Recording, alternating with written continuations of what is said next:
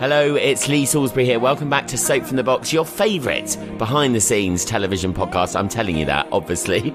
I go and speak to the biggest stars of the biggest television shows. And last week we were back with five episodes celebrating the return of Neighbours to Amazon. Have you seen it yet? It looks incredible. And this week, the return scenes of Guy Pearce and Annie Jones that I directed earlier in the year in the UK. There are loads of behind the scenes pictures and stories coming your way. Follow us on social media at Soap from the Box. And remember, there are over 90 episodes to download right now. Today, it's the return of Pop from the Box, the spin off show, and I've got a huge musical legend for you. My guest today grew up in East London and has gone on to become a multi platinum artist with 3.5 million sales, probably more than that now, in the UK alone. Not only has he dabbled at TV presenting as well and appeared on the Sunday Times bestseller list, he also gives much of his time to raise awareness to mental health, being the patron of the suicide prevention charity Calm. You may know him as Stephen or Pro Green or Professor Green. Oh, is there he is, coffee Sorry, mate. in. What a pleasure to welcome you, sir. Hello. What, yeah, what a way to walk into an interview. Sorry, mate. Um, hello. If you if you're wondering, yeah, I've had a bit of a I don't know some bug or another. I've So got it. I've just got it. Winter's on the way, isn't it? It's like It really is. It's like right, summer's over. Get ill. Yes, get ill. Brilliant. Now we're here to talk about the fact that one in four of us are struggling with mental health because of money worries, because of the cost of living Yeah. crisis. We're going to come to that very soon with the help of British Gas Energy Trust. But let's just rewind to those early years. When what was the dream living in East London back then? Uh, it was a place you couldn't pay people to live back then, um, as opposed Right. to the place that it is now, where Hackney's so desirable. And I love living by London Fields. E8 was one of the worst postcodes in Hackney. It was where most of the really naughty stuff happened. Um, but we were all very much in the same situation. You know, people growing up uh, in low income households, they now experience a very different life in that there's many shops and all the, the gentrification that's taken place that, you know, they're not able to access or frequent or use. So they have their face pushed up pushed up against the window in a way that, that we weren't. I wasn't when I was growing up there. And also there was no such thing as social media. So the world that we were in was the world that we knew and we were quite comfy in it. Yeah, I agree actually, because I don't come from a really wealthy family at all. And actually, there was no, you didn't realize you were different than anyone else. As long as your family looked after you, you were having a great time. You know I mean? And you, looking back then, I mean, you lived in a two bedroom house with your grandmother, great grandmother, and two uncles. So, I mean, you must have, you must have been quite a hard up family as well, money wise. Yeah, it was difficult. My mum was there as well for the first year of my life. It was a free bedroom. Not that that makes much difference, you know. Oh, okay, but still, me yeah. sharing a room with my nan, my great grandmother in the living room in a fold-out chair, a bit like a La-Z-Boy, nowhere near as Wow. expensive or fancy. It was it was a lot, you know. And then gradually people left one by one, and I got a bedroom at some point. But it was it was tough, and but it was what we knew. It wasn't like I was airlifted from a country estate in Wiltshire and dropped there when I was thirteen and told to survive, which would have been a very different situation. Um, it, it you know everyone was going through the same sort of thing give or take and if someone had less than then everyone sort of chipped together and helped. There was a real community back then. Um, but it's kind of weird because you think that the problems that exist now existed then existed before. They've never really gone away. They've always they've always existed um, depending on on your income. But things at the moment i mean given I guess in the past it was sort of like more one thing at any one time as opposed to now where it feels like everything Everything all at once. at it, once, it feels yeah. it feels relatively colossal, doesn't it? Do you think? Do you think mental health has changed though? Because obviously the, the same problems have been around. I mean, was mental health? It seems obviously we're a lot more open with mental health now, which is brilliant. Do you think people were really suffering? Do you say your family were suffering then in silence? Do you think, or do you think the world has just become a much bigger, more worrying place? Um, I think you know being patron of Calm for as long as I have been. Um, Simon Gunning, who's CEO of Calm, we had a discussion. It was on a podcast actually, really honest discussion about like a, a hyper awareness where people begin to self diagnose, which is quite worrying because people Right, yeah. deem themselves to have depression or any other number of mental health conditions when they don't actually or may not actually. Um, you know, people think that to have, you know, your cat's died and obviously you're upset and then that becomes I'm depressed. People just throw these terms around. Um, and there's, there is a danger in that because then people start to take things not seriously. Um, but I think people did suffer in silence, you know, looking at how stressed my nan was from working three jobs a mm. day, trying to provide for her mother, who she was caring for, and her grandson, who she was caring for, having already single-handedly raised three children at a point when she should have building a life for, should have been building a life for herself. She was taking care of of, of her mother and me. Um, and I would say her mental health was incredibly impacted because she wasn't able to sleep very much for having to get up at the time she did to begin work.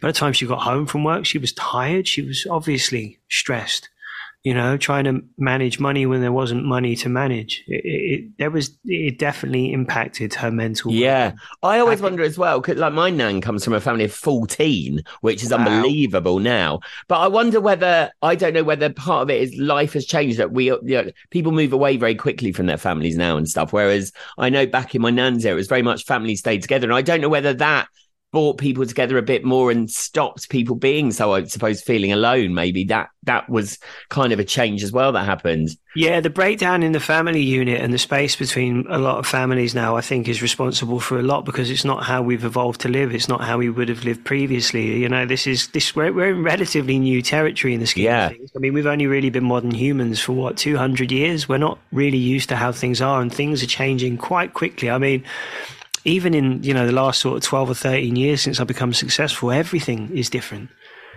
things are you know things didn't change as quickly as they seem to be recently when I was younger. You know, over that first sort of two thirds of my life, things didn't seem to move that quickly. Whereas it's it seems that society is changing, and not necessarily for the better, an awful lot. No, and well, in every aspect as well. I mean, I remember when I was young, people, you know, used to laugh at people, older people with technology. I've become one of those people now. Where do you know what I mean? It's like, what? I didn't know about this new thing. It's like it's mad, isn't it? Everything moves so quickly. Let's let's just talk about music for a minute. We'll come back to um, all this research that's going gone on. Let's just talk about back then. Your big break, I mean, came obviously you'd released an album, but your big break came with touring with Lily Allen and you were signed to Virgin Records in 2010. I mean, that must have changed your life incredibly at that time.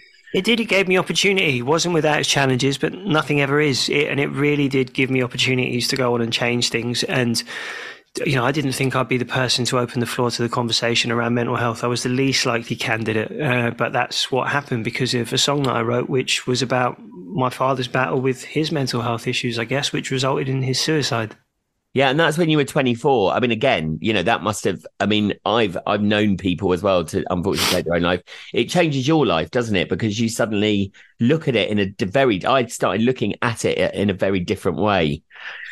Yeah, immediately I wanted to understand why he did it, and then I realised that the only way I would ever truly understand is if I was in that situation, and I'm quite happy to never be.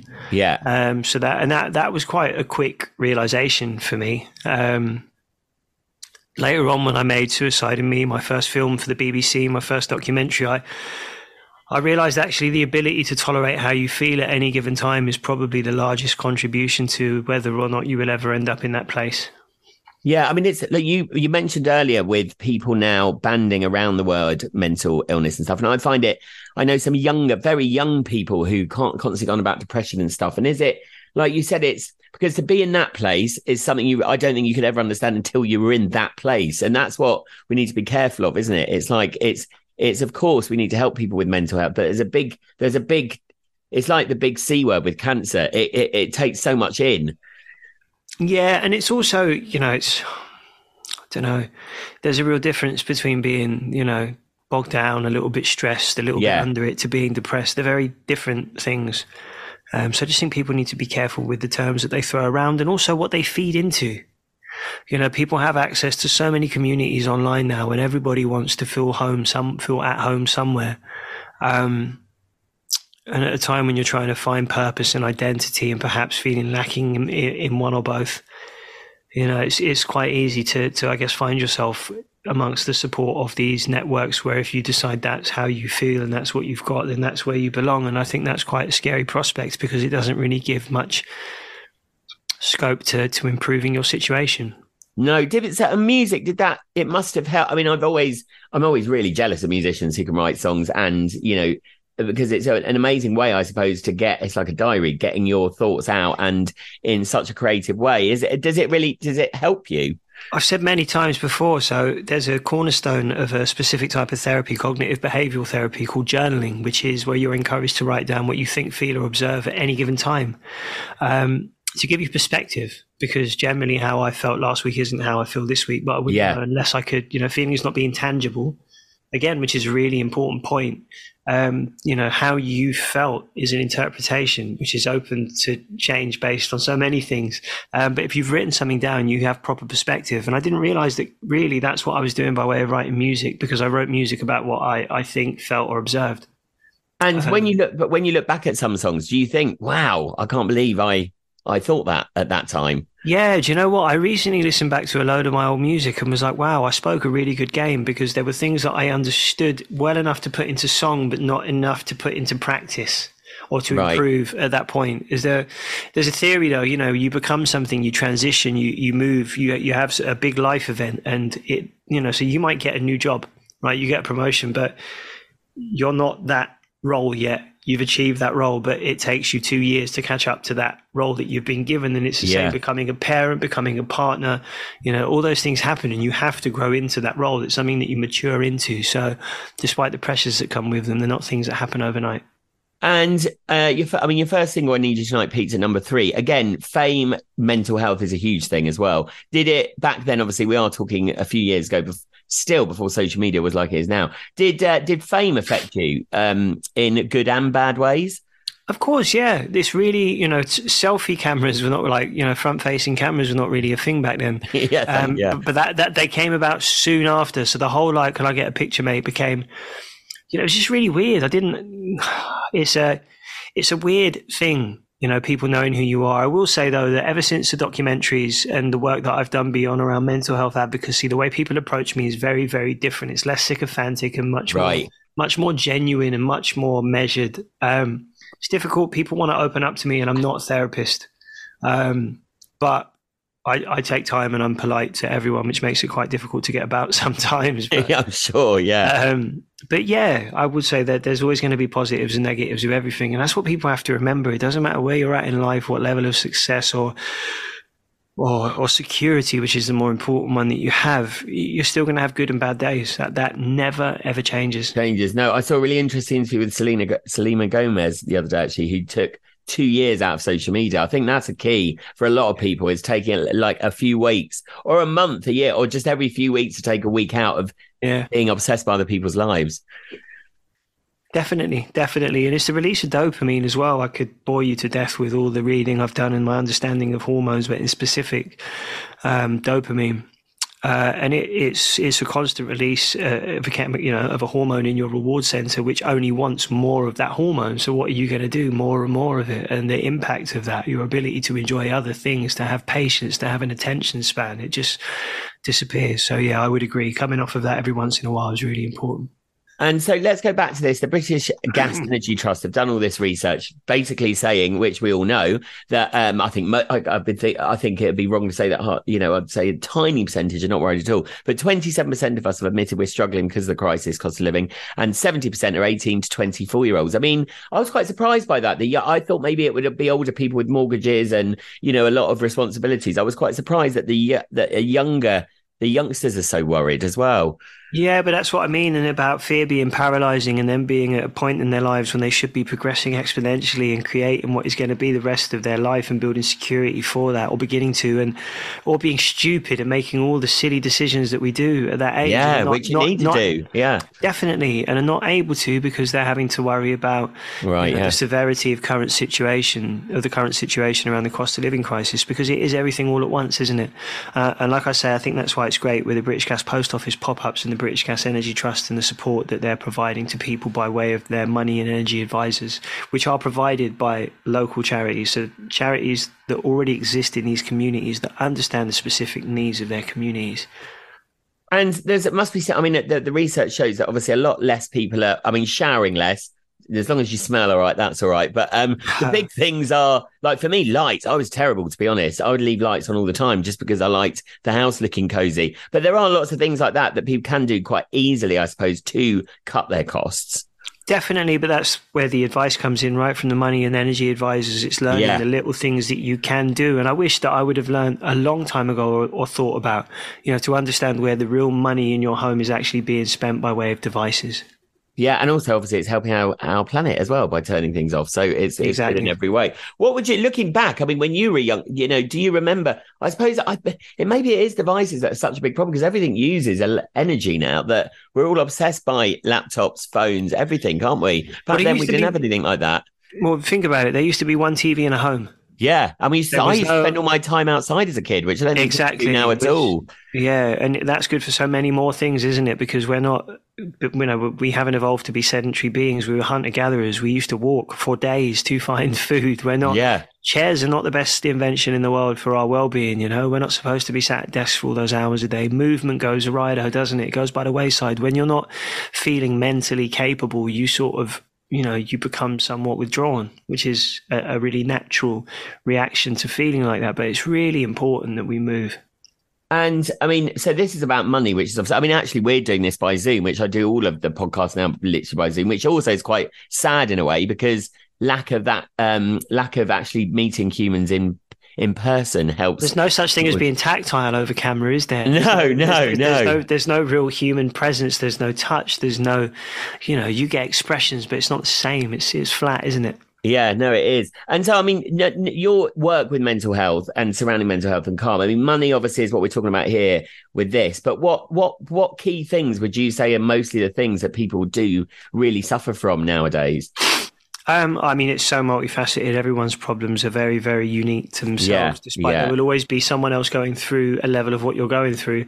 You know, everyone's problems are unique to themselves, and I think at the moment the real stress is is the problems that we're talking about. It is the cost of living crisis, which is an umbrella for everything. Ultimately, though, it's poverty, isn't it? Yeah, yeah. Um, and poverty has existed for as long as we have. It's not. It's not something new. I think it's a natural problems- instinct in us as well. I mean, unfortunately, it's just it does make the world go round money, and it's something that you actually need, which is quite annoying. Do you know what I mean? Unless I would love to give up life and live in a hut on a beach. So we went to recently to the east coast of Yorkshire, and this little village had disappeared years ago in this big uh, kind of the cliffs falling down, and still three people live in these little huts on the beach. And I was like quite jealous of them actually. Yeah, and I guess there's going to be more of that where people just have had enough of the the rat race. But for the rest of us, we're stuck in it, having to mosey on. Yeah, and what's what's what's changed for you in the music industry? Because the music industry, as we know, has changed since your Virgin deal in 2010, changed immeasurably. Um, what is because I've been some people say it's much easier now because it's easier to release stuff yourself, but obviously you don't get any record company support. Where are you at in the music industry?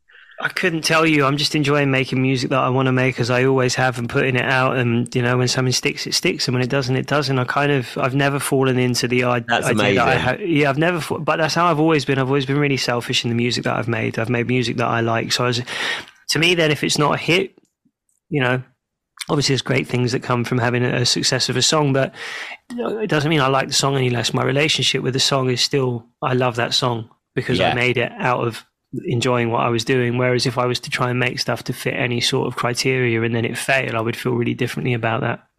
Yeah, that's an amazing way to look at it. I I mean, it must still though be a, a buzz if people are singing their your lyrics back to you and stuff, or if people say that your songs. We all know that certain songs mean so much to people's to people's life, their mental health, actually. So it must be nice. That's that you can wild. that. Yeah, that's wild. I mean, even till this day, the messages I get about how important my songs have been in people's lives is crazy, especially when I think back to the artists who I could say the same to. You know? Yes, yeah, Uh, and to have people say that, it's just really humbling, to be honest. You know, you don't make music expecting to have that impact. And Who I were definitely your Who did. were your uh, like inspirations? Have you got specific inspirations in music that you kind of that mean a lot to you, or is it too many to mention? Too many to mention, but I loved a lot of East Coast hip hop. For me, Biggie was my favorite rapper, still is. Um, I love Nirvana. I, I like quite a lot of grunge, and because I used to skate, you know, I heard a lot of that music on skate Right. videos. So there was, you know, I didn't necessarily let people in my area know back then that, was music that I listened to in my headphones. but it definitely, because you would have been. That's the thing, right? Things have changed so much because of accessibility and visibility and and social media, I guess, and the internet. Because it, it's not so you would have been so I would have been so segregated by my taste in music then whereas now you can you can dress however you want listen to Yeah. whatever you want Yeah. and still be recognized as as being from where you're from I don't know. no I still, no I still there. think I still think probably everyone still has their guilty pleasures that they don't admit to. Do you know what I mean? Music. Yeah, but then if, if someone said to me, what, "What's your guilty pleasure of a song?" I'd be like, "Okay, Green Day, Time of Your Life." It's, I want it played at my funeral. It's, it's one of my favourite songs ever. But I don't feel guilty about it in No, any yeah, which true. way. I just think it's Yeah. a perfect song. Yeah. Yeah, that's a cool guilty pleasure song as well, to be honest. Um, like in 2010, you supported, you were with Lily supporting Muse at Wembley Stadium. I mean, that must have been playing Wembley Stadium. What a standout moment. So what uh, have you had that? I mean, moments like that, thinking when you bought, got brought up in your house, you know, loads of family in there with you, you must have moments where you go, I can't believe that this has happened. I mean, because everyone should fight, should chase their dreams because things can happen. Yeah, definitely. I mean, I was pretty set in my ways in that I didn't explode until I was like 28, which is really late in the day when you've got no plan B. yeah. Um, yeah. And still having no plan B is quite a scary predicament. But, um, especially as you age. But, you know, it, there's so many of those moments I wish I could have uh, taken in better, you know, really, really sat into and enjoyed without worrying about what was around the corner. But that's the curse of working class anxiety. And I, I don't think Yeah, I'll be able yeah. to rid Oh, God, myself you're of that, so right. sadly. Yeah, I know. Uh, my job in TV is very freelance based, and actually, every job I do, I'm thinking about the next one. It's a shame we don't just enjoy the moment a bit more, isn't it? Really, Sad, isn't it? uh, it is sad. So, I mean, the colder months are on the way. There, we're talking about this British gas research. What, I mean, what advice would you give to people out there who are now? Are, I mean, is it to go and get? I mean, obviously, money help, but I mean, what's your advice about suffering with mental health? I mean, what would you say are the first steps? Always access support. There's so many brilliant there's so many brilliant places that you can access support that is free and on offer immediately whether it's the samaritans whether it's mind whether it's calm whether it's a number of any of the other specific charities out there. But if you're struggling with energy debt first and foremost i would go to british gasenergytrust.org.uk um, and find out if there's a British Gas post office pop up near you, or if you're Yes, able and these pop you up, so you can just pop, obviously pop along to the pop up, and they just are offering advice, basically, aren't they? Definitely, yeah. But also, whether you're with British Gas or not, there is a fund open to people if you have energy debt. So do inquire to see if it's something that you can access, if it's a problem that you're facing. And I mean, um, uh, you having children in 2021, you had your first kid, that must have changed your life as well. Completely, I'm responsible for more than just myself. now. Yeah. I actually, I actually have someone that I love more than myself, which is a first. Um, it's a really, I mean, I, do you know what? For ages, because I was so dumbfounded by the whole experience, I didn't really have a line on it. It was yeah. just well, like you said, one- it takes just- a couple of years to catch up to it. You're so well, there you go. Just one, just one word answers. But now my, my line on it, and I don't think this will ever change, is that it's wonderful when it's stressful, and it's more wonderful than it is stressful, but it is blimmin' stressful. That's brilliant. That's the front of one of those. care- because that's you what- care so much. Yeah, yeah, that's the front of one of those cards that uh, you can buy in shops. Do you know what I mean? That saying. Um, I saw one the other day, which is was quite funny. Which was uh, someone asked me which of which kid I preferred, and it was like I, I didn't realize I should have chosen my own, which I thought was quite funny. Um, so we're going to end with the green quiz, something very light-hearted after quite a heavy uh, talk, which is basically answers based on green that I found on the internet. So let's see if you know any of these. Uh, which gemstone is green by traces of chromium? I think it is. Emerald. Yes, mate. Well one. done. First one. I think you'll get this one as well. Well, you should get this one. Which of the six characters in Friends has the surname Green? Oh, Oh no! So this would be so she uh, she Phoebe. no Rachel. I thought that was. Ah. I thought God, are you're not a Friends fan. No. I mean, I've seen every episode. Have you? might- You didn't- Well, you the reason I, the reason I say that right is, you, but I'm terrible with names. I don't. I, Ah, I, okay, unless fine. I, I've got a really weird memory in that I can lift stuff off a page like that and retain it, but I, I can't. I, like I've watched all series, all seasons of Breaking Bad twice, and I couldn't tell you names of any characters. to It's be really- honest, I'm, I yeah, I'm the struggle. same as you. Yeah, yeah. I worked in soap for years. That's even worse because you have to remember the actor's name and the character and the name. character name. yeah, Yeah, which I'm was really a not. nightmare. Yeah, whereas some people retain that that information really easily, but I don't. Um, the children's classic Anne of Green Gables is set, is set in which country? I had no idea. I have no idea. No, Canada. There we go. So that's a nice uh, little fact you can give people. This one you should get in food stuff. What is the name of the green Japanese horseradish? Wasabi. I love the stuff. Yes, yeah. And uh, again, I wouldn't know this, but uh, from 1977 to 2011, which country's flag was just completely green without any design or detail? No idea. No, Libya. Didn't know that. There you go. And uh, finally, very quick either or. We always play on the podcast, so just quick answers: coffee or tea, Coffee. abroad or staycation, Staycation. little mix or Girls Aloud. Little Mix. Kylie or Dannii? Oof. Dannii. Yes. Shorts or speedos? Shorts. Sun or snow? Snow. And seven inch or twelve inch record, 12 of course. inch. Yeah, Yes, yeah, there we go. right. All the way. Well, listen, mate, it's been amazing to have you on the podcast. Thanks for coming on. And everyone, just give me the website again that people can go to. BritishGasEnergyTrust.org.uk. There we go. With the colder months on the way, they will give you advice and just take care, everyone out there. And uh, you take care, mate, and lovely to catch up. You too, mate. Take care. Bye. Such an honour to speak to the brilliant Professor Green. What an advocate of mental health. If you want the contact details for Calm, go to the podcast description wherever you're listening to this and you will find them. I will be back on Friday with another episode of Soap from the Box. And Emmerdale legendary character is joining me. Who is it? Find out later in the week. Remember this week, behind the scenes stories and pictures of Guy Pearce and Annie Jones in their return to Neighbours. Wrap up warm. Winter is here, I think, people. See you on Friday.